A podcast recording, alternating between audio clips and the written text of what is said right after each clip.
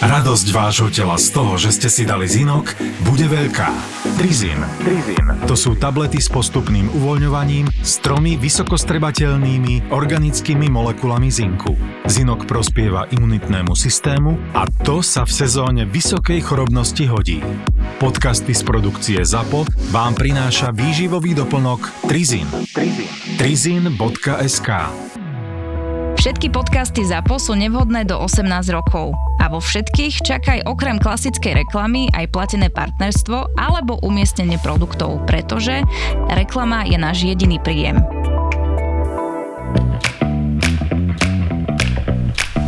Korporátne vzťahy es er ó, stosedemdesiata štvrtá časť. Láska, doniesol by si mi ešte čaj? Luci, hneď to bude, dopíšem tento mail a urobím ti. Ešte máš teplotu? Ja neviem, som taká slabá, že si ju nevládzem ani zmerať. Zvoní ti ah. telefón. Viem, ale zlažíš sa to dočiahnuť, počkaj. Oh. Haló? Dobrý deň, pani Plocha, tu je Nováčková zo školky. Volám vám kvôli Ľudské. Oh, dobrý deň, pani Nováčková, stalo sa niečo? Pani Plocha, asi by ste mali prísť po Ľudsku do školky. Ochorela, že? Ja som, ja som to vedela, viete čo, totiž to ja už som asi dva dní s teplotou v, v, v posteli a tak som sa bála, že to chytí, ja som to vedela. Miláčik, čo? Deje sa niečo? Nie, o to nejde, pani Plocha. Ľudská vyzerá úplne zdravo. Len mala takú malú potičku s Alickou a teraz veľmi plače a chce ísť domov. Snažíme sa ju utišiť už vyše hodiny, ale nič nezaberá. Pýta si vás a chce ísť domov. Potičku? A čo sa stalo? Čo sa stalo? No, pohádali sa kvôli ceruskám a Alicka potom v Ľudské odstrihla prameň vlasov. Veľmi ma to mrzí, nič sa jej nestalo, sú to detské nožničky a hneď som zasiahla, ale teda už stihla Ľudské odstrihnúť vlasy. Ježiši Kriste, a kde ofinu? Čo, ofinu? Opýtaj sa, že akú ofinu? Nie je to ofina, je to prameň pri spánku. Ľudka tam má teraz takú malú lisinku a veľmi kvôli tomu plače. Teda celá tá situácia na ňu asi doľahla. Vravela, že ocko sa bude veľmi hnevať. Áno, áno, ocko si na jej vlasky veľmi potrpí, to je pravda. Lucia, okamžite mi povedz, čo sa stalo s ľudskými vlasmi. Počkaj, dobre, pani učiteľka, tak uh, pošla manžela, nakoľko to, ja to nesvládnem. Mohli by ste dať, prosím vás, Ľudské na hlavu čapicu, aby je tá manžel neskolaboval? Prepáčte, srantujem, ale čapicu jej dajte, vonku je zima, viete, a teraz tou lisinou. Samozrejme, dovidenia. Akou lisinou?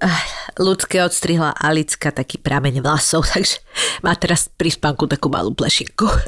Ježiš. A musíš ísť po ňu do školky, lebo tam už vraj hodinu plače a chce ísť domov. Ale ja mám za chvíľu call. Miláčik, Ľudská je bez vlasov. Áno, áno, jasné, jasné, bez vlasov, Pane Bože. Dobre, už idem, niečo si vymyslím a vyhovorím sa. Všetko, čo zaznie v Marakue, zostane v Marakue. Marakua Passion Podcast je duševným vlastníctvom Myšky a Števa a ako nám povedali, neprajú si, aby sa z tohto podcastu citovalo v iných médiách. Tak to skúsime rešpektovať. Díkes. Ja som to tak mala, že uh, vlasy mne, mne mohol umývať len môj otec, lebo mamina na to nemala nervy, takže mi išla voda a môj oco, jak bol raz za čas doma a teda umýl mi tie vlásky, tak mi to robil tak, aby mi nepadla žiadna vodička, nekvapla do očí. A potom mi rozčesával, lebo som si sadla k nemu, keď on pozeral telku a on akože mal nervy. Moja mama musela robiť tritisíc iných vecí, takže skutočne nemala čas na to mi po pramienku, vieš, rozčesávať vlasy a tým pádom tatínko bol najlepší, čiže vždycky to bolo také strašne smiešne, tak som teraz spomenula, že niektorí oteckovia majú takú, vieš, Uh, proste, že to je taká akože slabá vec. Takže ty, tam ty, prenášaš príbeh ty, svojho života. No to sto percent. To, inak sa to nedá, lebo inak by to nebolo. No ale teda dnes sa veľmi teším, lebo máme, ako som to nazvala, klenot Slovenska u nás. A to doslova, a to, šperk. Šperk, šperk, slovenský šperk. Šperkárka Petra Toth prišla medzi nás a Vítaj. My ti veľmi gratulujeme k tomu, čo sa ti zase teraz podarilo. A vy si taký zlatý. Ale tak ja te vieš, tým, že ja, ja ťa sledujem a mám taký pocit, že si taká... Nie, ťažko povedať nedocenená, lebo tí, ktorí ťa sledujú a poznajú, tak ja myslím, že doceňujú tú tvoju tvorbu aj to, ako k tomu pristupuješ. Ja si myslím, že najväčšie ocenenie sú ľudia, ktorí u nás kupujú šperky. To je absolútna pravda. To je absolútna pravda. Presne, hypotéka sa nepýta, čo tam ocenenie. Ty mi nezaplatíš. Takže sa veľmi tešíme, že si tu a vítaj. A teda ty si spomenula niečo, že k čomu Petre gratuluješ, že aj sa ospravedlňujem Áno. Úplne možno neviem. Tak ti povieme. dvadsať dvadsaťjeden je v, v Jasnej tá veľká udalosť a vlastne Peťka bola požiadaná, že či by neurobila vlastne ako ocenenie korunku. No a teraz akože to a je... A čo je tá veľká udalosť? Prepáčte, že... Sveťak, lyžiarky Peťa Vlhová a jej konkurentky lyžujú u nás na Slovensku. Nekoná sa to každý rok, čiže je to myslím, aha, že minulo to bolo pred štyrmi rokmi, ak si dobre pamätám. A oslovili nás, aby sme urobili nejaké darčeky pre všetky lyžiarky a z toho sa potom vyvinulo to, že sme urobili korunku, ktorú sme ponúkli, teda, že vieme robiť a že by to bolo pekné. A má veľmi dobré ohlasy, čo som nečakala. Robili sme ju tak, že veľmi na knap, takže som rada, že sme to stihli. Áno, na, na, na Peťkine pomery to je na knap. Uh, iní by to podľa mňa povedali, že tu už toľko si tomu venovala, ale dobre. Akože keď ti niekto povie, že urob korunku a teraz akože čoho sa chytíš? Kde je tá najhoršie inšpirácia? Najhoršie je, keď, má, keď umelec nemá mantinely. Vieš, že nevieš absolútne, že čoho sa chytíš. Že potrebuješ byť limitovaná. A ja si tieto mantinely veľmi rýchlo určím a potom sa nám dá výborne tvoriť. A tým, že Jasná je na Liptove, tak sme išli samozrejme do liptovských dedín. My sa inšpirujeme folklorom miestnym. A takže sme sa inšpirovali troma liptovskými dedinami. Ja som začiatkom júna obehla rýchlo tie dediny, lebo som vedela, že ešte v ten deň musíme začať tvoriť, ako som držala kroj v ruke. Chápeš? Ešte v ten deň musela začať áno, tvoriť. Áno, to bolo hneď. My sme, ja mám dve dizajnerky, čiže hneď som im posielala tie podklady a začali na to makať. A vlastne do mesiaca sme mali urobený dizajn a hneď sme začali vyrábať, pretože by sme to nestihli. My sme ju dokončili minulý mesiac, čo bolo absolútne expresné a teraz sa robia všetky také pé er veci okolo toho. Mm-hmm. A je nádherná a máme veľmi dobré ohlasy a oni sú nakoniec radi, že sme to takto urobili, že sme im to teda ponúkli, že to vieme robiť. Ona sa robí korunka vo svete, ale nie sú až také pekné ako tá nie, naša. Táto je naozaj krásna, ako všetko, čo ty robíš. Čiže to ale... bude korunka pre víťazku? Každý deň vlastne vyhrá jedna lyžiarka. Môžu aj dve, keby mali úplne, že na stotinu rovnaký uh, takže čas. Takže budete mať aj nejakú korunku do zásoby? Takže sa urobili tri presne tak, jedna zostáva a oni si ju chcú nechať, mm. organizátori si chcú nechať tú tretiu, ale môže, že sa odovzdá. Čiže áno, jeden deň jedna korunka, druhý deň druhá korunka no, sa odovzdáva. Mohla by sa nejak vydražiť tá, ktorá ostane, nejak ostane. Už nám inak písali, že chcú ju kúpiť tú tretiu. Fakt? A úplne asi nechápu, že vlastne tie korunky nie sú naše, ale organizátora. Áno, áno. A z Holandska nám písali. Normálne naozaj, a veľmi bol nahnevený, že sa to nedá. Že sa to a je teraz na tvojom Instagrame tá korunka? A je tam, je tam, áno. Je, je tam až celý proces a to je vlastne to, čo ti chcem povedať, že to nie je proste len o tom, že, že tá Peťa vymyslí nejaký, nejaký dizajn, že to je proste naozaj o tom, že ona ide po tých stopách toho nášho folklóru a nájde tie babičky, tie klenoty a mne túto konkrétne, už, že si mala... Mne sa to už teraz dá tak ľahko, lebo vieš, že už keď máš robím... Také, už máš áno, aj nejaké kontakty, siete, no. Kontakty. Wow. Tu sme našli, vyslovene v jednej liptovskej dedine sme našli takú brutálnu babičku, nádhernú, zlatú, úplne rozprávkovú. Ale a... toto počúvaj, že ona a... vyťahuje proste z tej a... svojej chalúbky veci. Tá sa krásne obliekla do kroja a hovorila všetky... Čo, vlastne veľmi veľa si pamätala, myslím, že mala deväťdesiatštyri rokov. A pamätala si, ako sa kedysi vyrábali odevy, lán, ako si vyrábali, všetko si vedeli kedysi vyrobiť ženy, čiže nám porozprávala všetko a to sú také tie múdrosti, ktoré keď teraz nezachytíme, tak už nikdy nebudú. Čiže som veľmi rada, že toto je súčasť mojej práce. Presne tak. A to je vlastne, to nie je len o tom, že Peťa si nafotí tie konkrétne akože vzory, ktoré mal daný kroj na Liptove, ale to je o tom, že ona počúva niekoľko dní proste príbehy, vieš, tej rozumiem. Babičky, to všetko a to je celá tá atmosféra, to všetko, čo si stadiaľ prinesieš a to sa jej vloží do tej že to no, ja to musím nacítiť, pretože folkloristi sú takí, že im veľmi záleží na detailoch, ktorý možno bežný človek nevidí. Čiže my sme si napríklad dobehli tieto tri dediny, ktoré sú od seba vzdialené možno päť kilometrov a vy keby ste sa možno vy ako outside, outsider áno, nikto to tomu nerozumie, tak vlastne nevidíte, kde je rozdiel. A ja musím načítať ten rozdiel, pretože ten idem potom komunikovať a oni sú veľmi radi, že je niekto, kto sa zaujíma o nich, tak to hĺbkovo a strašne na tom záleží. Takže toto je ale tá korunka je niečo nádherné, musím povedať. Ďakujem. To je až také, že to viem predstaviť, že by som to mal doma. Ja neviem, na čo to chcel ten Holandian, ale podľa mňa to chcel takto, že má to doma. Akože vajca. No to sú, aj, to sú niektoré veci ma tak oslovia, že sú tak krásne, že, že vlastne by som to mal ako keby ako doma, ako šperk, ktorý by bol niekde vystavený. No, a Peťka podľa mňa má takéto veci. Každý deň by som sa na to pozeral. Lebo ja dúfam, to... že aj tie, čo to vyhrajú, to budú mať pekne vystavené. Lebo oni... Tak čo Peťa si dostala, podľa mňa v živote nedostali takéto nádherné soba, veci. Takže ja viem, ale to je iné, vieš. A, a, a rôzne všelijaké misy. Ľudia si robia z toho srandu, že to sú misy na ovocie dostávajú. A toto si myslím, že dúfam, že si to dajú niekde pekne do vitriny a bude... To je úplne niečo iné. A akože aj pre ten ženský, vieš, že napríklad ja som, ja som nie človek, ktorý je veľmi akože funguje na šperkoch. Mne sa to veľmi páči. Ja si to aj niekedy kúpim, ale mám to doma.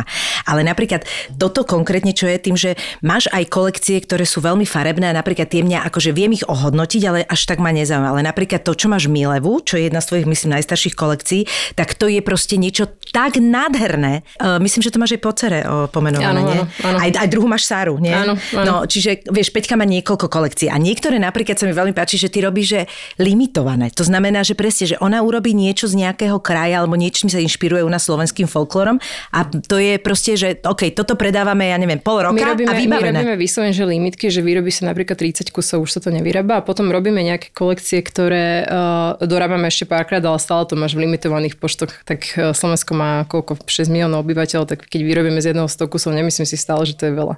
Takže snažíme sa to držať všetko limitovane, aby toho nebolo veľa, aby to...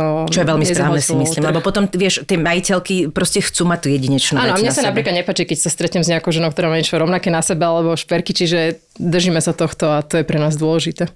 A hlavne chcem ďalej tvoriť, lebo ma nebaví stále robiť to isté dokola. Ja sa chcem opýtať tým, že ja som ako keby nepopísaný papier, nepopísaný šperk, neobrúsený diamant. Že vlastne, ešte prosím, ešte niečo daj. Že ako to celé vlastne začalo, že ja úplne ten príbeh nepoznám. Dobre, a podľa hovoríš, mňa niektorí chcel. Poslucháči budú aj prekvapení, že, že nebudú vedieť podľa mňa. Ja si že myslím, ako to že vlastne, ako si sa, ty ako výtvarníčka predpokladám, dostala vôbec e, tak k šperkom, tak študovala si konkrétne šperk? Nie, práve že nie. Práve že ja som sa k tomu dostala, ja som si robila šperky už ako maličké dievčatko, čo väčšina dievčatok si robí šperky. To je úplne že bežné, to je bežná hra dievčaty, keď nové dievčatá mojej dcery vôbec k tomu neinklinujú, ale dobre. Dúfam, že raz to objavia. A odtedy ma to držalo a ja som introvert, čiže nechcela som veľmi chodiť von a chcela som mať taký ten svoj svet a toto ma bavilo a, a, a bohužiaľ sa z toho stalo niečo, že tu musím chodiť rozprávať a... A naozaj, minula som bola také marketingovej nejaké akcii, pred tam bolo asi tristo ľudí a ja som, ja, ja som sa na seba pozerala, že kde sa stala chyba v systéme. Ja som chcela iba robiť šperky zavreté v ateliéri a proste, no, toto. Pozor na želania, všetci, pozor. Ale ide ti to. Áno, a vlastne chcela som študovať šperk na vé š vé ú a nedostala som sa na vé š vé ú. A to bolo pre mňa absolútne akože rána najväčšia životná, čo sa mi mohla stať, lebo som sa na to intenzívne pripravovala. Nebola som na šupke, bola som iba na gymnáziu, lebo môj otec povedal, normálnu školu treba mať, hej, šupka není normálna škola.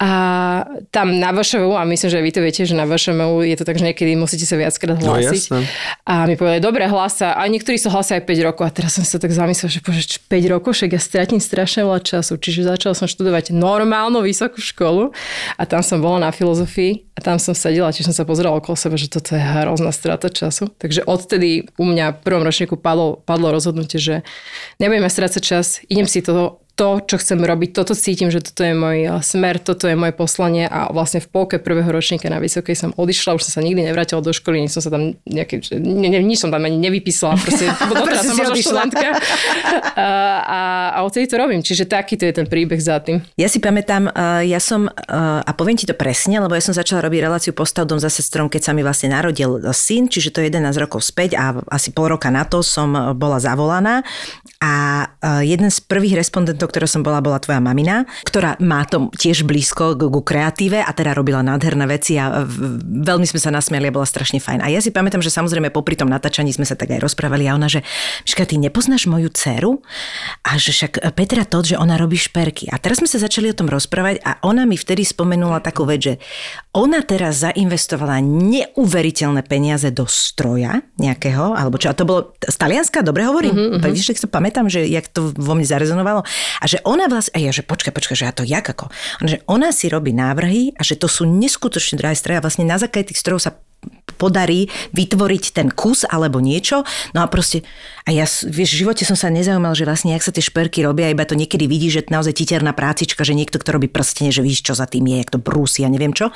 A hrozne ma to zaujalo a hovorí, že toto bude splácať do konca života. No tak to, ďakujeme, pozdravujeme. To, vieš, nevedela, ako, ako to pôjde, samozrejme. No a samozrejme, že tak to, vieš, jedenásť rokov späť, kde bola nejaká predstava o tom. Ale akože asi to nebola malá investícia, predpokladám. No a vlastne potom som ťa začala sledovať a už som len videla kolekciu za kolekciou a to všetko a strašne sa teším presne naozaj tomu, že je možnosť vidieť na tej sociálnej sieti, že čo za tým všetkým je. Že to naozaj nie je o tom a podľa mňa to má každá práca v taká, ktorá sa robí poctivo, že keby človek videl celý ten proces, tak odpadne, čo všetko za tým. Ale jedna vec, že priznáva, že čo je za tým, že ja, ja púšťam také informácie, ktoré konkurencia môže vidieť. Samozrejme, hej, že my máme tiež konkurenciu. A, ale presne tak, ja potrebujem, aby ľudia cítili za tým ten proces, pretože um, my žijeme takú dobu, že ľudia berú všetko za samozrejme. My si neuvedomujeme, že tu, jak sme tu napríklad v tejto miestnosti, že za všetko, čo okolo seba vidíme, niekto navrhol, všetko musel vyvinúť, všetko je proces a to keď si začnete uvedomovať, že koľko práce už len v tejto miestnosti je okolo nás, že koľko ľudí, stovky, tisíce ľudí sa tu muselo stretnúť, aby sme tu mohli takto sedieť. Takže pre mňa je dôležité, aby ľudia vedeli, že veci nie sú len tak a nepadajú z neba a toto je to, prečo ukazujeme my ten proces tej inšpirácie. A druhá vec, že má to taký ako keby kultúrny dopad, že chcela by som, aby ľudia si vážili tie naše korene, aby, aby aj keď sme malý národ, aby boli hrdí, že my tu máme niečo špeciálne, niečo výnimočné. Aký sme šikovní ako národ, lebo častokrát padáme do takých tých depresí a do takých tých ufrflaných režimov a nemuseli by sme úplne, pretože máme nádhernú krajinu a máme nádhernú kultúru. Takže toto je také moje poslanie, že nerobím to iba kvôli predaju. Je to, je, pre mňa je tam za tým tá filozofia ako širšia. A nemyslíš, že sa to stráca trošku ten folklór? Napríklad, lebo však aj sme sa to spomínali, že Tamara Heribinová sa snaží robiť tie kolekcie tých krojov a všetko, ale že mám pocit, že to nie je vôbec sranda, že tieto presne tety, deväťdesiatročné, nám proste vymierajú a že či niekto od nich má vôbec tú... Vieš, prečo tam to sú väčšinou ľudia, ktorí sú radi, že majú nejaké peniaze a idú ďalej, že oni možno nemajú k tomu taký teraz vzťah, že by z toho to, niečo je, robili. Je to vieš? Individuálne, ako kde. Uh-huh. Sú oblasti, kde to absolútne žije, že už od babetka sú folkloristi, krojov majú v jednej dedine, že tisíce sú zberateľky, ktoré majú plné miestnosti krojov. Uh-huh. A potom napríklad idete na východné Slovensko, čo sme vlastne robili minulý rok, taký projekt o Julii Warhola. Ja som hľadala jej kroj, v ktorom odišla, opustila Slovensko a v tej dedine v Mikovej už kroj nebol. Čiže je to individuálne a je to spôsobené viacerými okolnostiami. Samozrejme, na východnom Slovensku boli najväčšie boje, vojna, vypálené dediny, čiže zhoreli aj kroje a aj taká nevôľa, nech sa neurazia na mňa východňari, Uh, oni sú takí, že oni majú radšej všetko nové a stariny dávajú preč. Zatiaľ, čo ide, keď idete na stredné Slovensko, tam si vážia možno také tie, tie viac ten folklor. Čiže je to spôsobené nielen súčasnou dobou, ale aj, aj minulosťou. Ale... Myslím si, že nie, nie je to úplne, že na pokraji vymretia, pretože my robíme veľa, veľa okolo toho a urobili sme veľkú vlnu. Ja už to robím, túto inšpiráciu možno, už to bude za chvíľku dvadsať rokov, čo sa tomu venujem programovo.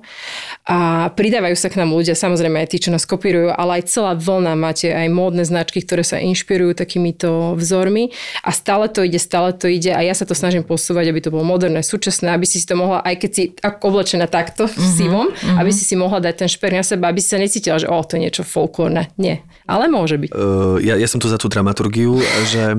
Hej? Uh, no, že dneska, že teda školu si nakoniec nevyštudovala šperkársku. Ako potom, ako si sa dostala k tým, lebo že niektoré tie veci sú špeciálne techniky a človek sa to musí tomu hey. remeslu nejakým spôsobom naučiť. Ako to, že presahuješ to remeslo v oblasti inšpirácie a v oblasti, to je jedna vec, ale takéto ten basic proste sa musí niekde človek naučiť. Ja som mala šťastie, ja som môjho bývalého manžela stretla, ktorý je vyštudovaný z bé šé vé ú.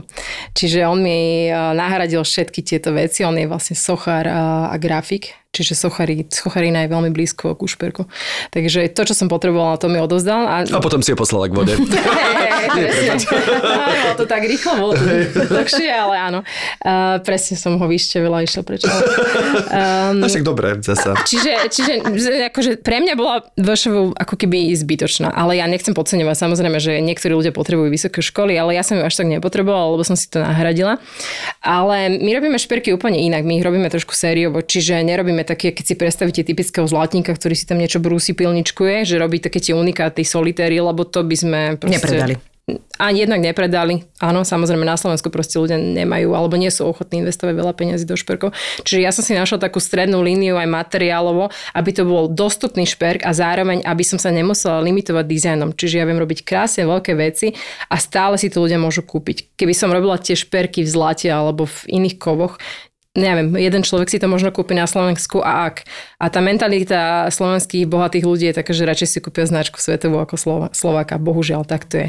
Čiže ja som si našla takú tú strednú cestu a to idem a to je trošku iná technológia. Tak bohatstvo neznamená vkus, samozrejme.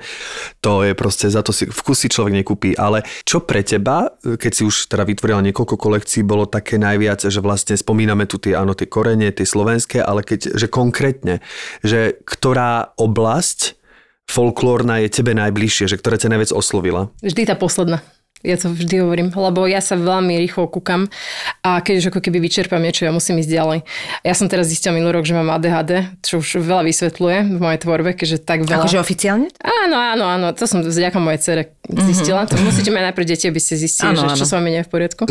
A nie je to jednoduchá diagnoza. Tiež o tom viac a viac viem a trošku som z toho, že ti poviem, že som prekvapená. A, že a ja, že to je až také zložité. Ale, ale je to super zistiť v dospelosti, už keď uh, máš veľa vecí za sebou, veľa sa ti vysvetlí. Čo, prečo sa diali veci, ktoré presne sa tak. Diali. Mm-hmm. Ale zase si introvertka, to je zase milé. Lebo áno, áno, to je, také, to, to, to je taká je zaujímavá menej, kombinácia. Je taký menej otravnejší ako extrovert á dé há dé. ale, ale, ale sranda na tej diagnoze je, že vlastne keď ste dospeli, tak si z, iba z, znútorníte si tú hyperaktivitu. Že vy môžete byť pokojní, tak sa na mňa pozrite, že som pokojná, ale to vnútri, čo sa u vás deje, to je, to je absolútne. Ale máš orchester. Takéto, prepáč, že teraz odbočím, ale máš takéto presne, čo vlastne som teraz pochopila, že definuje tú chorobu, najmä teda to si uvedomuje človek, až keď je dospelý, že ty vlastne ráno vstaneš, ideš si urobiť kávu mm, a cestou áno. K tej káve zistíš, že štyri áno, veci, odreliš sa, zabudla si, prečo a potom to je, to, to a že je, vlastne áno, tvoj, už len prvých pol hodina toho rána ťa tak vyšťaví kvôli tomu, ja, že ty si roztrieštená ja na tristo veci. A ja ešte popri tom ešte idem a robota, mám, mám, mám vyše tridsať zamestnancov, čiže treba im dať robotu, treba ich kontrolovať a všetko.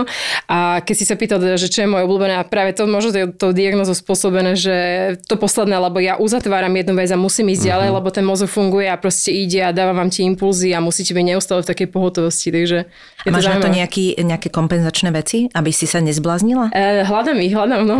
Lebo to nie je sranda, akože hey, vieš, hey, že to hey. Ti normálne môže roz, roztrištiť, ako, lebo to, to je tá brutálne vyčerpanie, to je brutálne hey, vyčerpanie. Človek je vyčerpaný, ale tak kofeín, vieš. Kofeín. My sme sa o tom bavili. Áno, áno, áno.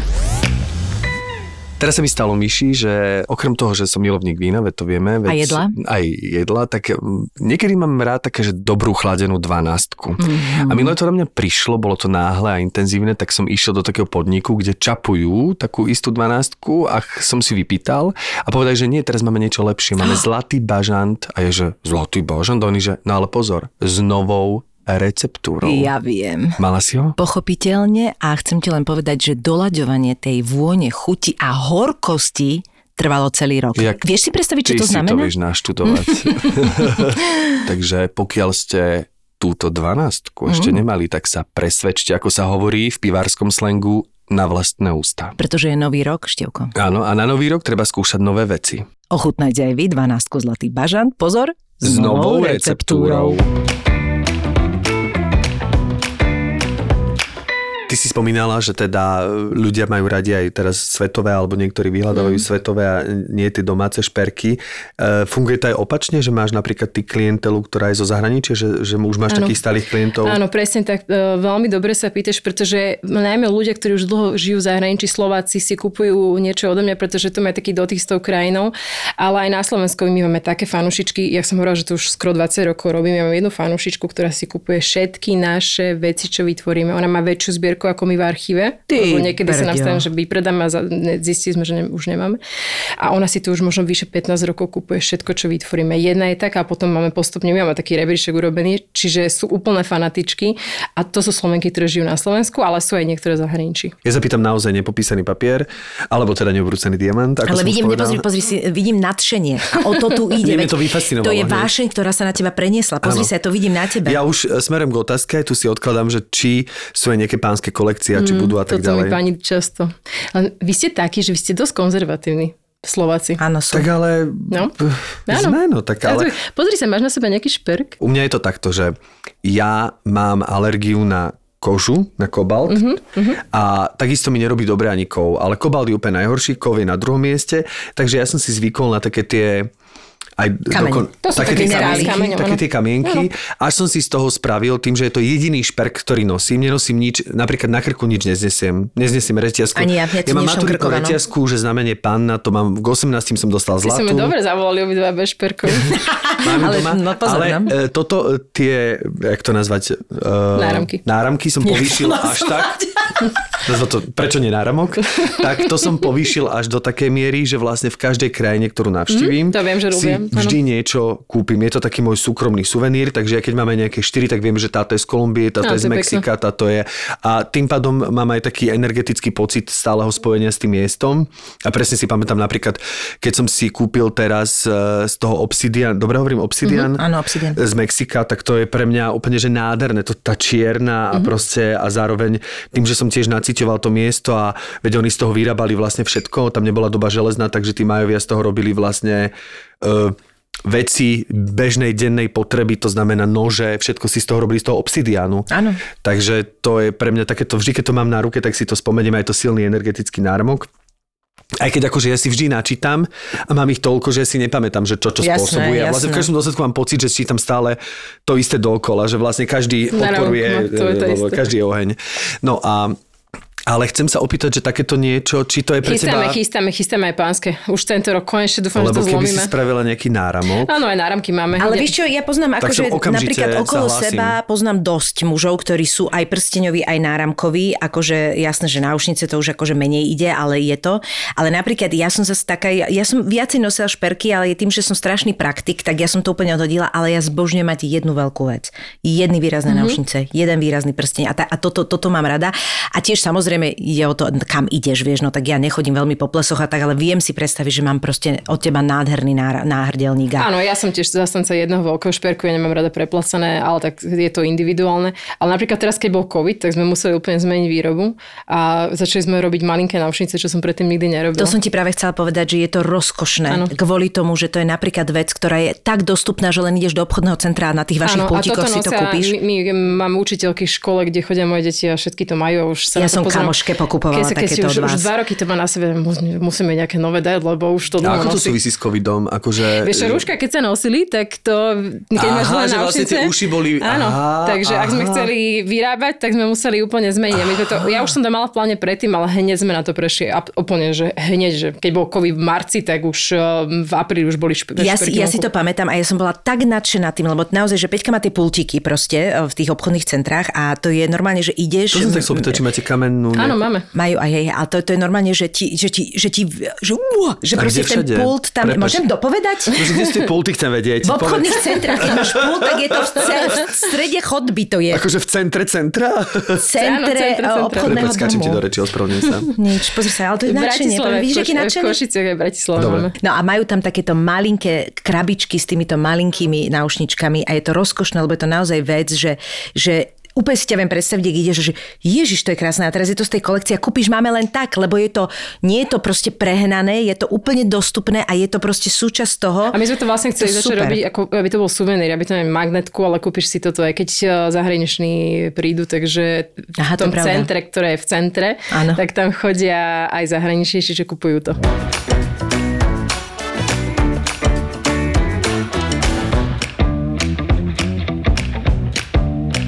A mne vieš, čo Peti zaujímalo vždy, že prečo ty si sa t- tomu folklóru začal venovať? Že prečo toto ťa chytilo? Tak zase späť k môjmu bývalému manželovi. Je tak, aha. Ja som rodina Petržalčanka, Bratislavčanka. Ja nemám úplne rada toto mesto, úprimne. Veľmi veľa negatívnych energií tu cítim, čiže ja som potrebovala kľud a ako som odišla z tej vysokej školy, tak som rozmýšľala, že čo teda bude. Keď chcem tvoriť v ateliéri, nemusím byť v Bratislave primárne, takže som sa odsťahovala hneď ako devätnásťročná na vidiek, stopäťdesiat kilometrov a tam k tomu domu, to bol starý vidiecký dom, sme mali aj vinohrad a ja som začala robiť víno, normálne úplná idylka a ako som začala robiť víno, naučila som sa to remeslo toho vína, tak som začala spoznávať remeslá iné a vtedy som si povedala, že wow, že ono to samotné remeslo je neskutočná inšpirácia a, a prirodzene sa dostanete vlastne ku krojom, ku inšpiráciu, ku vyšívkam. Čiže odtiaľ som začala študovať všetky možné vyšívky a už mám taký archív vyšiviek, že podľa mňa najviac asi na Slovensku kto môže mať.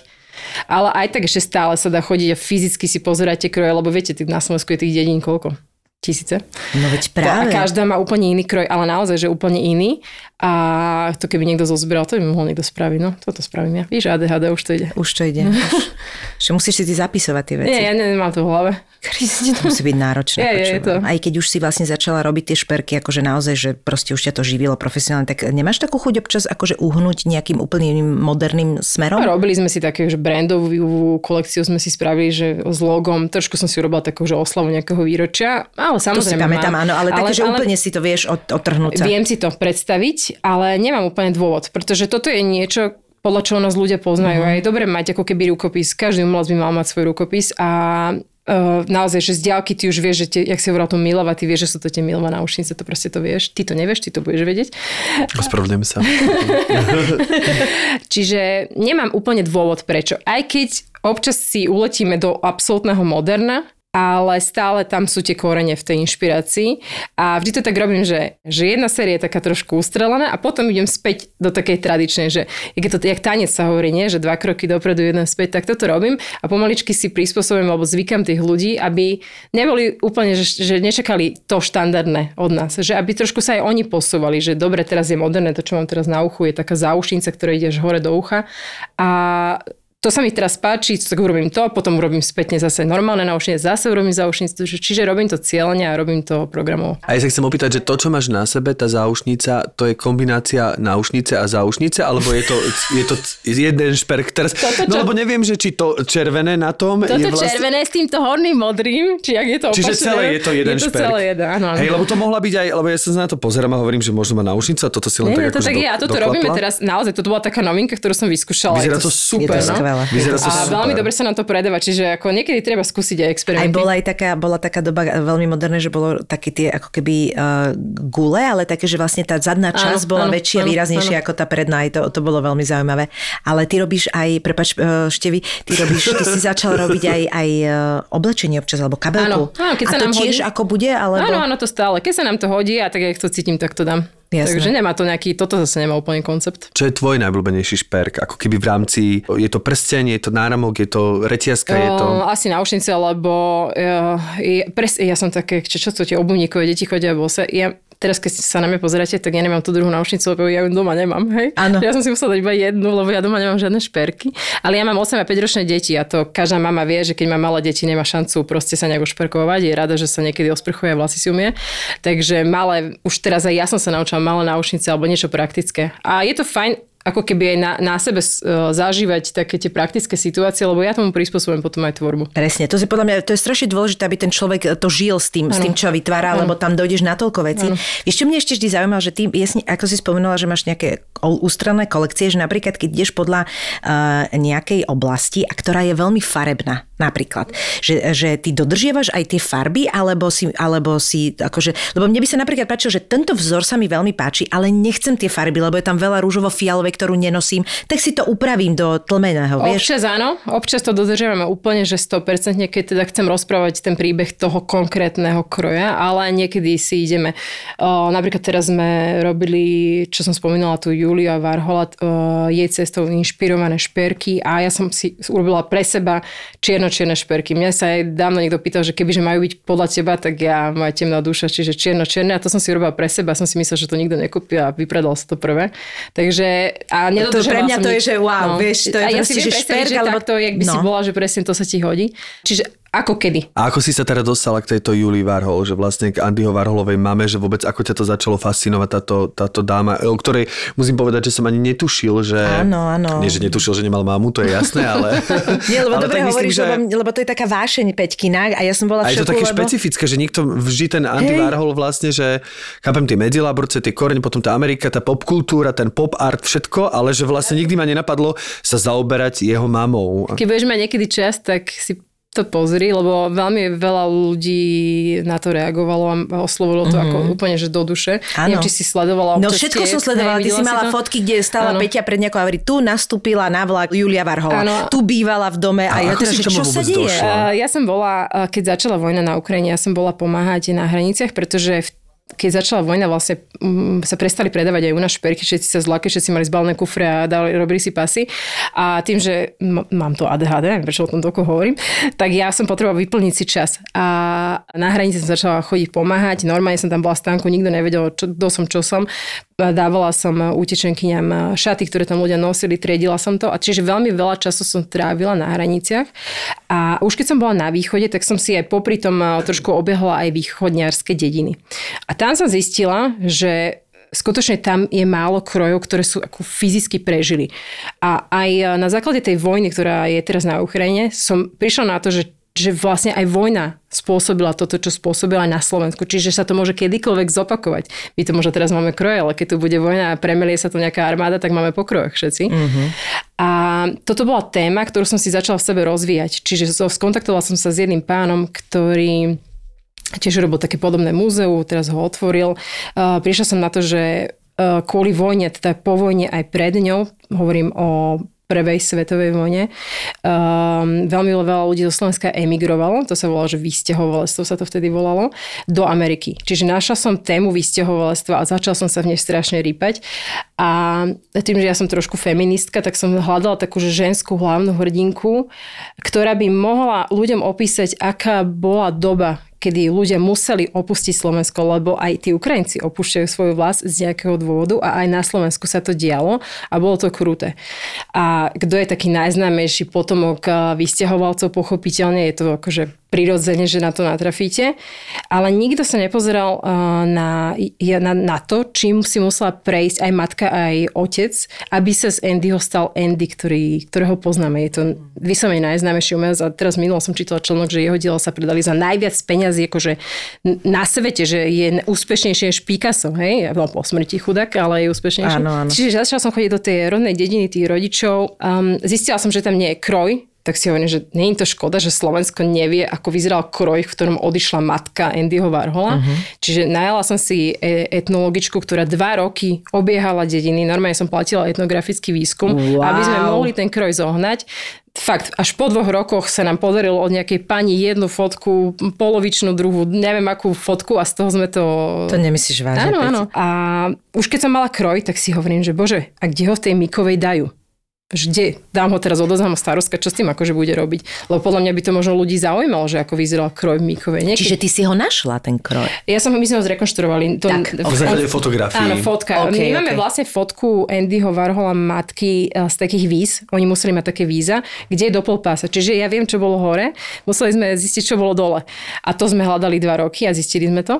Čiže zrekonštruovali sme kroj, už sme ho mali nakreslený. A už keď som teda si urobila všetko okolo tohto, tak si hovorím, že vlastne ona ako išla z toho Slovenska, že koľko to stalo, koľko to trvalo, aké podmienky, lebo som čítala toho amerického Cicera, neviem, či to poznáte, brutálna kniha, to si prečítajte, čo všetko sa dialo tým Slovákom, jak tam ženy znásilňovali, jak ich klamali, tá cesta, akože málo kto ju prežil. A možno, že prišli ste do Ameriky a tam vás poslali späť, lebo ste mali vši, hej?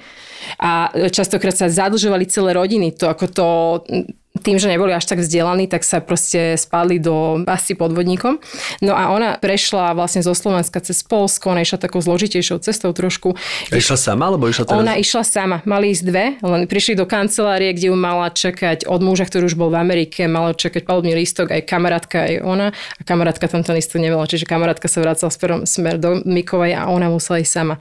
Čiže ja som si fyzicky prešla, lebo som chcela ukázať ľuďom moderne, čo všetko tá žena musela urobiť preto, aby proste prišla do tej Ameriky a nemyslíte si, že v Amerike bol lepší život. Tie začiatky boli strašné. Ona porodila všetkých troch synov v jednej miestnosti prenajatého bytu, ktorý mal jednu izbu bez vody, bez záchodu, bez ničoho. Vlastne Andyho otec robil v bani a potom sťahovali taký normálne. Keď si predstavíte, ak sťahujete domy v Amerike, tak to robil v takej sťahovacej firme. Čiže prepáč, aj jeho otec bol Američan? Nie, on bol Slovák, on tam že? Chodil, on išiel zarábať peniažky. Čiže on už bol tam. Nie, preto mala ona od neho tie, áno, áno rozumiem. Inak áno, by sa tam asi ani ona by sa tam nedostala. nedostala. No, a on, uh, Slováci nedôverovali bankám vtedy, čiže oni posielali peniaze domov cez obálky. A samozrejme, že väčšina sa strátila na pošte, čiže on sa aj niekoľkokrát snažil poslať peniaze, aby mohla za ním vycestovať po vojne. Ona zažila vojnu, všetko, celá rodina pomrela. zomrela, ho dom je vyhorel. Strašný príbeh, akože normálne, že asi... Že ty si regulérne išla naozaj po tých staniciach vlakových, všade, kde ja bývala. Áno, presne, ja som vystúpila presne tam, kde ona, uh, aj v, v Anglicku som presne v tom istom doku vystúpila, stala som presne na tých istých miestach, kde ona, presne som si to prešla. Nešla som liet, uh, loďou, pretože už teraz lode úplne nechodia, a po, ale som povedala, dobre, išla, myslím, že deväť dní, či koľko išla tú loďou, nepamätám si to presne. Aj v Amerike, uh, na Ellis Island som vystúpila, presne som stala tam, kde ju zapisovali, kde zapísali jej meno. A toto všetko som ukázala ľuďom a zatiaľ sme mali zbierku, aby sme mohli vyzbierať peniaze na miestnosť, kde by sa mohol ten kroj vystaviť. Čiže sme vyzbierali peniaze. To je neuveriteľné. Som, teraz som mal monolog, čo? To bol krásny, ale, ale to monolog. Je, my sme akože fascinovaní, lebo presne, to je... Presne, som teraz v tom New Yorku a ten Ellis Island, ano. A tam je aj nejaká zmienka, lebo ja som nakoniec nestihol to múzeum. O, zmienka o, o konkrétne o nej. O nej nie, nie. Ale, ale... taká všeobecná o Slovákoch tam je, že to je jasné. Ty si bol na tom Ellis Island, bol si tam v tom múzeu? Tak keď som to nestihol, len viem o tom a strašne veľa som si o tom študoval, lebo som tam mal v pláne ísť, ale nesti, ne, nestihol som to. Je tam ale dokonca, je tam... Je tam, sú tam vystavené, predstavte si, kroje a dve alebo tri sú slovenské. Majú tam, že európske, neviem, ale ja som vedela, že sú naše, aj som dávala ľuďom hádať, že čo. Jeden je z okolia Piešťan, je tam kroj. A je tam taká úplne, že známa fotka, čo dávajú vždycky na brožúri ako prvú, a to je Slovenka, východňarka naša. Je tam ako... Takže my tam máme obrovskú stopu. A ja som vlastne išla do Pensylvánie, do Pittsburghu. Um, my sme popri tom aj natáčali dokument s kameramanom a vlastne posledná scéna je, že som pri hrobe uh, Julie. Andy je pochovaný od nej meter, krásne na dohľad ho má. A keď sa o, pozriete okolo seba na tie náhrobné kamene, tak sú to samé slovenské mená. Normálne vyslovene, že Kováč a takéto. A teda ona žila v, v Pittsburghu? V Pittsburghu, áno. Ona žila v Pittsburghu. Čiže tam bola v tom jednoizbovom... Áno, áno. V tom tam, byte. Tam bola v byte, potom chceli zlepšiť svoje bytové podmienky, čiže išli do takého prilepeného bytodomu so svojou rodinou. Vlastne Andyho otec mal brata, čiže žili pri sebe. Normálne si mali, mali sliepky. Úplne rovnaký život žili, jak na Slovensku. Čiže vlastne vajíčka, hydinu, presne tak varila slepa, či vývar každú nedeľu Julia. Toto všetko som o nej zistila. Ale toto všetko sa dalo zistiť. A e, nakoniec Andy odišiel z, e, z Pittsburghu a už sa tam nikdy v živote nevrátil a vlastne začal kariéru v New Yorku. A mama ostala tam stále? Ona zostala tam a potom a, a, po nejakej dobe, už keď bol trošku slávny, už robil pre magazíny módne, robil také ilustrácie, on začínal ako ilustrátor. Už, už keď mal aj peniaze, už keď mal taký veľký byt v New Yorku, pri ktorom som tiež stála, čo si asi áno, videla, áno, tak áno. Vlastne ona ho prišla navštíviť. A zistila, že Andy není úplne v poriadku, jak by mal byť, lebo že mu otvorila skriňu a videla tam deväťdesiat neopratých triček, takže maminka typická starostlivá zostala a zostala to s ní, tam s ním bývať dvadsať rokov v New Yorku. Oh, takže ona s ním celý čas bývala. A všetky najslavnejšie... Otec zomrel, skoro zomrel. Myslím, že Andy mal štrnásť rokov alebo koľko. Aha. Čiže všetky najslavnejšie diela vznikli, Andyho diela vznikli, keď tá matka bývala s ním, keď mu doma varila všetky tie slovenské preto jedla. Tie, to viem, preto tá rajčinová uh, klasická konzerva, to viem, že to je cez ňu, to má súvisť. Áno, ale... ale ona to nevarila, oni to vôbec nejedli. On Andy hovoril úplne iné veci na rozhovory, ako žil. Aha, to bolo typické. Jasné. A hovorí sa, že bol taký prvý influencer, čiže...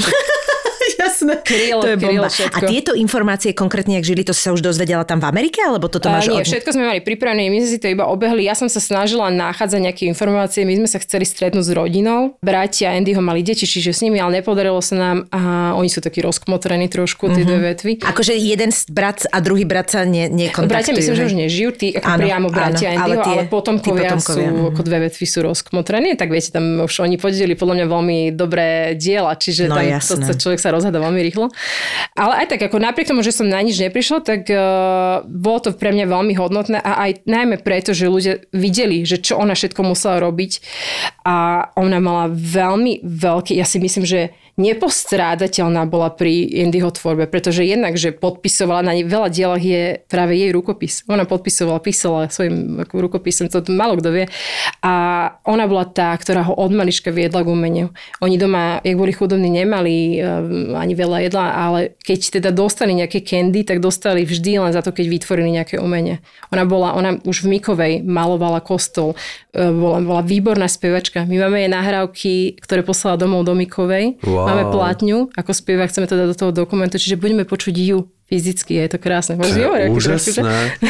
To je úžasné. To by si zaslúžil nové predstavenie alebo film, že, alebo niečo. Ja, ale mne písal nejaký z Čiech, že by si to zaslúžilo film, lebo, lebo to je veľmi silný príbeh. Ja mám chod napísať predstavenie o tak tom. Tak urob to, prosím ťa. Ja si zahrám Andyho a zahráš moju mamu Mišu. Koľko si tomu venovala? Uh, dva Dokopy. roky sme to... Dva roky. Počkej, dva roky si hľadala len hento a ešte to, polsta cesta. To je to logička, ešte dva roky. My sme dva roky robili tie ostatné veci. Čiže štyri roky cca ti trvalo. Nie, dva roky to bolo. My máme inú robotu, takže toto bolo tak popri. Nie, dva roky to vysomne trvalo celé. A ešte vlastne toto všetko, ako vy ste vyzbierali ste samozrejme na, na to, aby sa to dalo vystaviť, ale celé tie náklady to išlo od teba. To sme platili my, samozrejme. Čiže my tu máme teraz niečo normálne unikátne, čo si si ty sama vytvorila. Áno, to je, áno, to je ten môj vesmír. Chvála Bohu, že ti napadlo, že si to aspoň natočíš, že bude z toho dokument, lebo áno. To je, by bola strašná škoda. Ja si, preto som si povedala, že by bola škoda, keď už sa teda, že trepeme celú tú cestu, že to nenatočí. Samozrejme. Ale keď nie som spokojná s hlavnou aktérkou, to som ja, takže... Rozumiem. Ale, ale ja verím, že ty si spokojná vôbec s tým, že si to urobila. Ten dokument, kedy uzrie svetlo sveta. Už sa striha, už dúfam, že no, teraz by malo za dva mesiace. Veľmi sa na to teším, lebo musím ti povedať, že v Medzilaborcách, čo bola tá výstava Andyho, tak vraj bola veľmi pekná. Len tak akože tieto trošku není to akože dneska pojem do galerie do Medzilaboriec a to čo sa oni to potom nejak rozondili a niečo bolo aj u nás v es pé pé, ale to bolo tak, ja som tam bola, ja som bola strašne sklamaná, neviem, že to bolo len zadarmo, ale ano. Tam bolo pár takých vecí, je, oh, ja som strašne chcela vidieť tamto. Oni, oni v tom múzeu sa nevenujú veľmi o uh-huh. téme tejto matky. Takže ano, ja, ja viem, som to ja aj preto začala robiť, lebo ja si myslím, že je škoda, pretože Andy Warhol nie je Slovák. Takže to Američan, môžeme sa tu tváriť, že ja nie, nie, on sa narodil v Amerike. Samozrejme, bol vychovaný Slovakmi, Rusínmi, ale to, na čo by sme mali stavať, je práve príbeh tých rodičov, čo všetko spravili a prečo, aby Andy sa stal Andym. Takže je škoda, že, že, že nikto doteraz zo Slovenska to neurobil. Vďaka tomu, že bol slavný, sme mohli veľa zistiť, lebo ona robila aj interview, čiže keby nebol on okay, slávny, jasné. Nevieme o nej veľa vecí. Kde mal to len čisto z zaujímavosti ten byt v tom New Yorku, že... Chceš presnú adresu? Nie, ale že v ktorej časti je to... Uh, neviem ti to úplne povedať, že je to v centre samozrejme úplne, ale to je taká úplne tichá štvrť. Keď budeš mať čas, pozri si tie naše posty, máme tam presne fotku predtým a môžeš si pozrieť presne, že kde je tá ulica. Takže všetko to máš na Instagrame? Je to všetko na Instagrame. Máš to v tých storkách niekde hore? Tam uh, akože... Normálne ako... V... My sme vlastne robili to, že ja som, že teraz som tu a tuto sa odohralo, neviem niečo. A to bolo v akom čase, že kde si to nájdem? Ako... Pred pol rokom, tri štvrte? Čo, čo je v lete sa ešte? September, október, september, to, to september. Dobre, to a ja som vlastne to robila, takže ja som mala na, predpísané tie posty, aby som išla celý ten príbeh, čiže od jej narodenia a ja som stála na tých miestach, ako ona sa posúvala, aby ľudia normálne real time videli, že kde som a tuto sa odohralo toto. My sme totiž to robili také predstavenie, ktoré sa volalo Chromozom iks iks. To sme napísali spolu s Danielkou Šencovou, hrávali sme to v Redkét kabarete a to bolo zasvetené vlastne šiestim najvýznamnejším ženám dvadsiateho storočia. Mm-hmm. My sme sa inšpirovali takým dokumentom, ktorý sa volal, že Prvá a tam, asi si toho videla, nie? A tam vlastne niekoľko dokumentárnych režisérok, režisérov proste šiestim rôznym dámam, však jedna z nich bola etnologička, čiže bolo tam niekoľko tých významných žien dvadsiateho storočia, my sme o tom spravili také krátke, no krátke predstavenie s Mirkou Padlou, sme tam hrali no. Aj s Maťkom Šencom a bolo to fascinujúce vôbec, my sme nešli až tak, povedzme, do hĺbky, lebo sme mali šestých mm. žien, či sme išli do také hĺbky, aby sme ich vedeli pútavo sprostredkovať, nie len cez tú tvorbu, ale že čím boli typické, povedzme, aké mali vášne, aké mali mimo toho, za čo sú známe. Takže bolo to trošku aj také kontroverzné, ale, ale ľudia to mali, mali, mali to veľmi radi. No máš a to, veľkého to, to, to, chrobáka, takisto... veľkého Warhola máš v hlave a budem sa tešiť, keď úžasný, si niečo ide. Keď budeš chcieť písať, tak uh, môžeme robiť korporátne vzťahy s Warholom. Srandujem.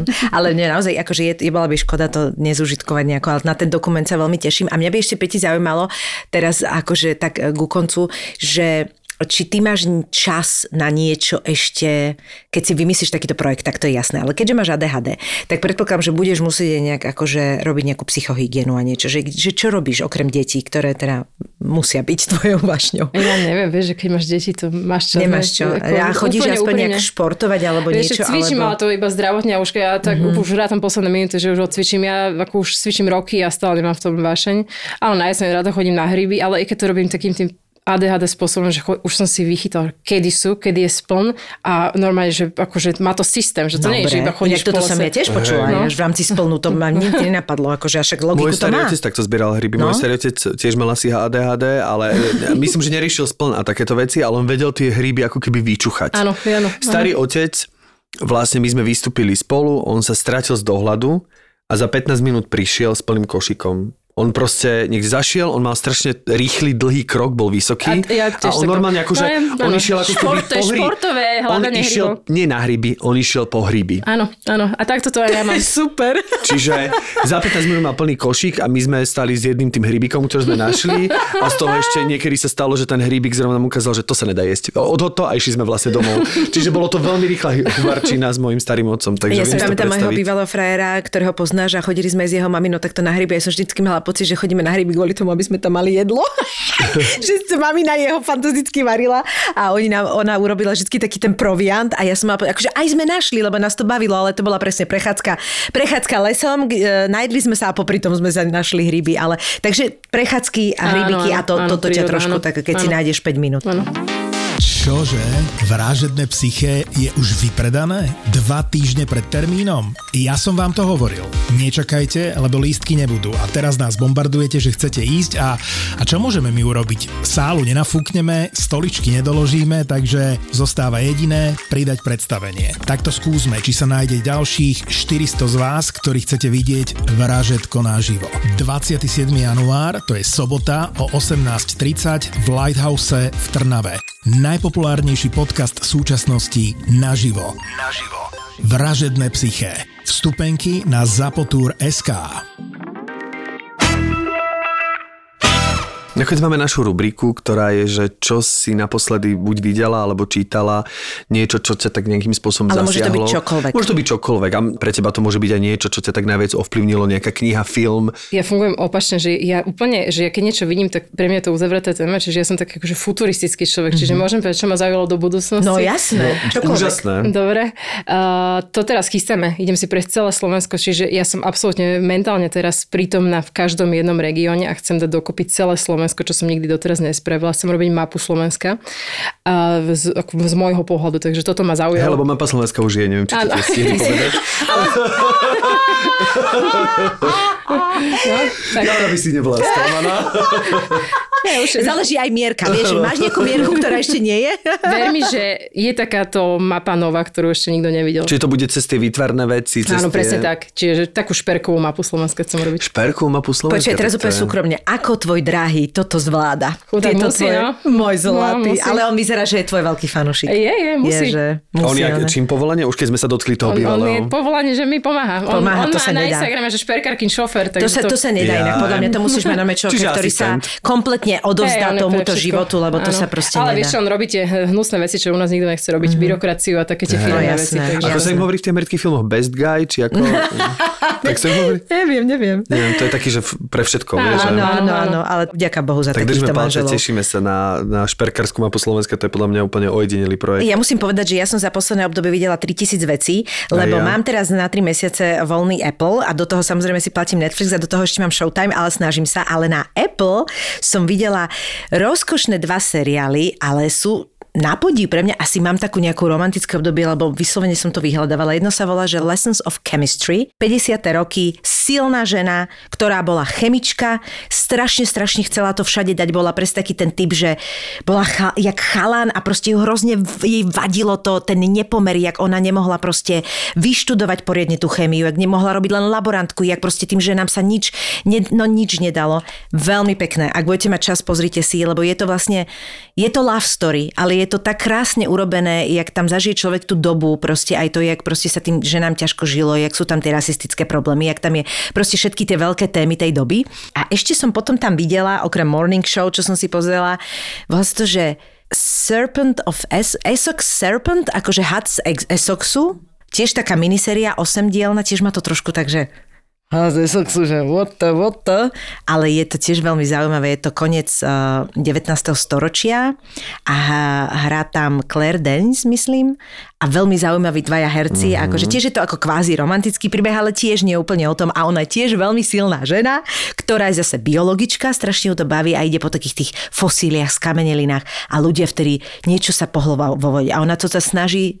že deti, že to není príšera, proste, ktorá vás prišla zjesť, že to sú normálne dokázané veci, že to je pozostatok plesiosaura, to sú dovyvinú, to je evolúcia, vieš, a teraz v tej dobe žena povie, že a má fosíliu nejakú a povie, že nie, to asi nebude, že prízrak, ktorý vás chce zožrať ako všetkých ľudí z Essexu. Čiže veľmi zaujímavé v tomto zmysle, že veľmi silné ženské príbehy, ale pritom romantika a nie dlhé. Ja som neni veľmi na tie dlhé, takže odporúčam tieto minisérie. Prepáč, som to tak akože opustila. Áno, dobre, dobre, dobre. Veľmi, veľmi sa mi páčili obidva série. Hey, no, ja mám minisériu, ktorú, do t- ktorej som úplne zažeratý, volá sa, že Yellowjackets. Je to taký v podstate polomysteriózny polotriller. A kde to je? Na Netflixe? Je to Netflix. Neviem ešte, čo je pointa, ale vlastne ženský tím strednej školy Uh, futbalový, mm-hmm. išiel na národné majstrovstvá a stroskotali niekde hlboko v horách. Odohráva sa to v dvoch časoch, jednak z toho stroskota niekde vychádza najavo, čo všetko prežili a niektoré z nich prežili a vidíme, ako žijú teraz. Po tých dvadsiatich mm-hmm. rokoch od tej havárie. Zaujímavé. A s tým tajomstvom, že nikto nevie, že čo vlastne tie ženy tam v tej divočine za ten rok museli podstúpiť, aby tam ten rok prežili. Takže a nie všetky prežili. Takže postupne sa odkrývajú rôzne nitky. Je to akože scary, ale takým dobrým spôsobom a veľmi dobre tam všetci hrajú, naozaj vynikajúco. No. Ja som si našiel novú herečku, obľúbenú, volá sa Melanie Lynskey. Určite by, ukážem ti. Má taký tenučký hlas, je taká trošku pri tele a je strašne s ľahkosťou hrá a je brutálne pútava, tak sme to aj napísali na Instagram. To je, že my sme trošku chorí, že mňa niekedy, mňa niekedy ja to dopozerám kvôli tomu, že sa páči to herectvo, vie, že, že tí ľudia ale sa mi páčia. Ale to je fakt silný príbeh, je, silný príbeh. Má to dve série, už končím prvú dneska. A máš takže... na toto čas, Peti? Máš čas no. na Netflixi alebo nejaké streamovacie? No, občas áno, občas áno, ale neveľmi. Že či tam tiež vieš, že či sa z há dé há dé vieš zosústrediť napríklad na dvojhodinový uh, film. Sústrediť sa viem, len keď mám deti, ktoré sú po mne, mm-hmm. tak chodia spávať o pol dvanástej alebo jedenástej, takže úplne asi nemáš čas. Prepáč, tak berem späť, no. že žiadna streamovacia platforma pre teba nie je. A potom som videl ešte zaujímavý film môjho obľúbeného Daniela Levyho, lebo toho som daboval v takom seriáli do Schitt's Creek. Uh-huh, viem, viem. Mestečko Schitt's Creek. Neviem, ako sa volá jeho otec, tiež Levy samozrejme, ale on je e, za, taký veľmi, on hral aj v Prci, Prci, Prcičky, on e, taký komik, je veľký komik. Ja viem, taký otec, s tými okuliármi? To je jeho syn. A spravil taký svoj film, ktorý dokonca aj vyprodukoval, aj režíroval, volá sa, že The Good Grief a je to e, zaujímavé vyrovnávanie sa, také iný pohľad na vyrovnávanie sa e, zo straty partnera. Takže to ma tak akože... Aha, to že... som teraz videla, to bolo pekné. Že? Mm-hmm. Taký akože taká, dobrý... Tak, taká dobrá oddychovka. Hej, hej, hej. Taký... Aha, oni obidva nosia tie okuliare. No presne. Jeho otec sa volá Eugen. Eugen a, a, je, a jeho pozná z prci, prci, prcičky, to je otec hlavný. A tento sa podobá, no ešte nosí také výrazné brýle, ten jeho syn vtipné. Čiže dobre, tieto dve veci. Super. Peťka, ďakujeme ti veľmi pekne, ja že ďakujem. Napriek tomu, inak možno to, ty si to niekedy už verejne povedala, že si introvert? Áno, všade to hovorím. Fakt? A nikto ma nepočúva. Nikto ťa nepočúva, lebo to je zaujímavá vec, že koľko vecí to vysvetlí napríklad, keď ťa človek nepozná, vieš, že to je, že to je veľmi zaujímavé. Takže Peťka, napriek tomu, že si introvert a nie je to pre teba jednoduché, tak ti veľmi pekne ďakujeme, že si prišla. Ja ďakujem za pozvanie. Držíme ti palce aj s tou mapou, aj so všetkými tvojimi budúcimi projektami. A teda ja čakám na projekt mužských náramkov. Dobre. Čaká na korunku. Tieto dva ksichty poznáš telky a obaja sú veľkí experti. My sme sa rozhodli, že budeme mať rubriku. Rubrika sa bude volať Koko týždňa. Jeden je bývalý hráč, druhý komentátor. Prídem raz na Ferrari. A v popise práce majú slovenský hokej ako inak. Povedzme si, ako hrali týmy vo vykurovacej sezóne. Napríklad, to môžeš tiež takto... Špeciálna sezóna. A v loveckej? Rybárskej. Počas rúje? Kto mal najlepšiu formu? Rasto Konečný a Marek Marušiak v hokejovom podcaste Suspík. Suspík. Suspík je plný typov z extraligy, slovenskej repre a občas aj... Mm. Nemáš ešte vtip? Ja nemám vtipy. Ty, ty, ty, ty, ty. Počkaj, ja to mám ešte napísané. Dobre, ja si myslím. Kámože, pozri, to nové á štyri.